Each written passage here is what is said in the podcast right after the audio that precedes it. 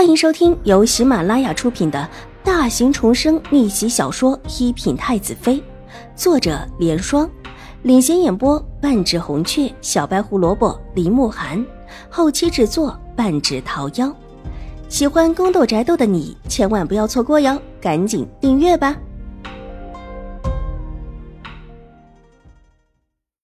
第七百五十五集，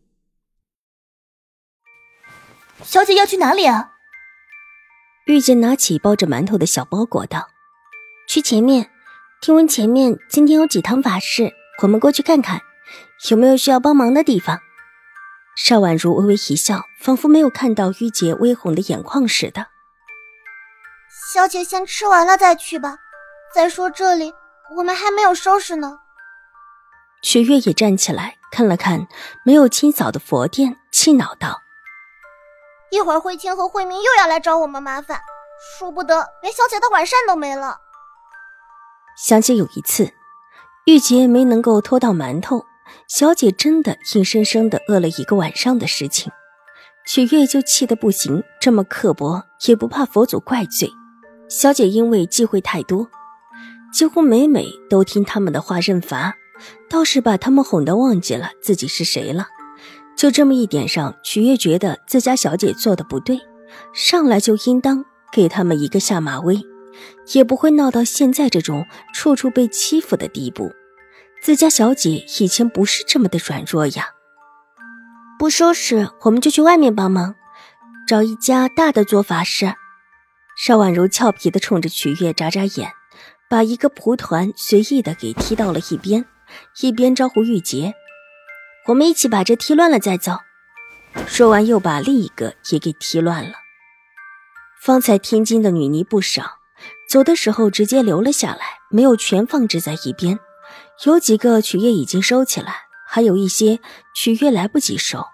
女尼们天津也是整齐放置的，一排排一列列，规制的很不错。但邵婉如这么一踢，立时就乱了起来。曲月、玉洁。你们都踢翻几个，把包着馒头的纸也扔一点在这。我们到外面去帮人家做法事去。邵婉如拿眼斜睨了两个丫鬟，笑着道：“三年了，她可不愿意被邵嫣如辖制三年。”说说这京中的纨绔，提起谁也不能忘记张相的公子张兰爵。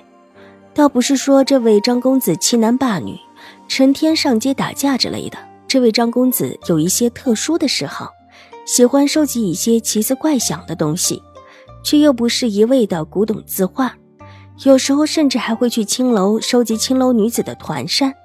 据说他手里现在就收集着京中四大花魁往日夺魁时手里所持的团扇。就这么一些爱好，深深的把这位据说长相不凡的相国公子推到了纨绔子弟的层面上。今天是他母亲为他过世的祖母做一台法事的时候，特别挑了一个大的佛殿。张夫人带着儿子、女儿一众人等，随着女尼的吟诵，时不时的恭敬跪拜。唯有这位张公子眼睛转了几转，瞄准了佛台前的一个香炉，急得有一些抓耳挠腮。盖因他最近在收集香炉，而且还正是这种上了年代的有八角的香炉。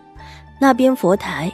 供着的这个小香炉正好跟他之前收集的大小差不多，说是拿回去必然可以拼成十个，算起来也是十全十美的事情。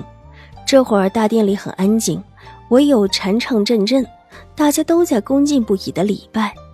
这会儿若是闹出一些动静来，必然被母亲责罚。张兰觉当然不敢乱动，虽然眼馋得紧，只想着把那个香炉偷偷的兜了回去。却只能眼巴巴的看着，好不容易的熬到了午时，殷勤不已的把自家母亲给劝到一边的偏殿休息。偏殿里早已经准备了素斋，张夫人和张小姐拜了一上午，也累得很，就没有先用膳，喝了几口茶休息起来。你要去哪里？张夫人看儿子要往外走，脸色一沉，问道：“自家生的当然知道自家儿子的怪嗜好。”一看这样子，就不是什么好事。母亲，您先休息一下，儿子去给祖母再上几炷香，方才走的时候看到那边的香好像要熄了。张兰菊见被发现，一本正经的答道，言语诚恳，仿佛他是真心的，见不得祖母面前的香烛熄了似的。哥，这里是玉慧庵，你别胡闹。他妹妹张七兰小姐也不太相信他会有什么好事，提醒他：“妹妹，这是说的什么话呀？我当然知道这里是玉黑庵，全是女尼，像我这样的世家公子要避避嫌。”不能和女尼们拉拉扯扯。张兰觉说的越发的正色起来，而且还因为自己妹妹的怀疑，脸上带了几分委屈之色。你就只是在边上的大殿？张夫人可没有被自己儿子骗过，抬眼继续问：“当然，否则我还能去哪儿啊？哎，母亲，您放心，我懂，我不会有什么事的。之前听闻的事儿。”在京城的世家公子圈里都传遍了，都觉得是个笑话，恐怕不是真的。就这么一说，张兰觉知道他娘担心什么，忙道：“什么事？什么事啊？大哥，你说说看。”张七兰眼睛一亮，立时来了兴趣。看这样子，外面还有什么传言，还是关乎着你安的？能有什么事儿？就是传说中有一位贵公子进到玉慧庵来。看中了玉慧庵里的一个小尼姑，两个人啊私会之时被人看到，之后呢，这个小尼姑就跟着这位贵公子还俗去了。这种事儿就这么说说，哪里当得了真啊？张兰菊满不在乎道：“听他这么混不吝的，把这种事在自己妹妹面前说。”张夫人气得拿起身后的椅子上的垫子就扔了过去。这种话，也是能跟你妹妹说的吗？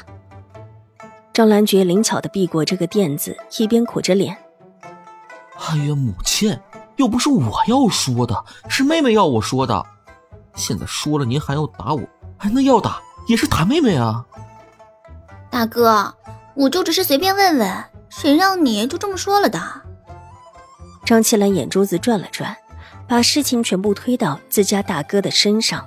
他虽然的确很感兴趣。但是也不能在母亲面前流露出来，否则母亲一会儿就又要让他抄女戒、女责了。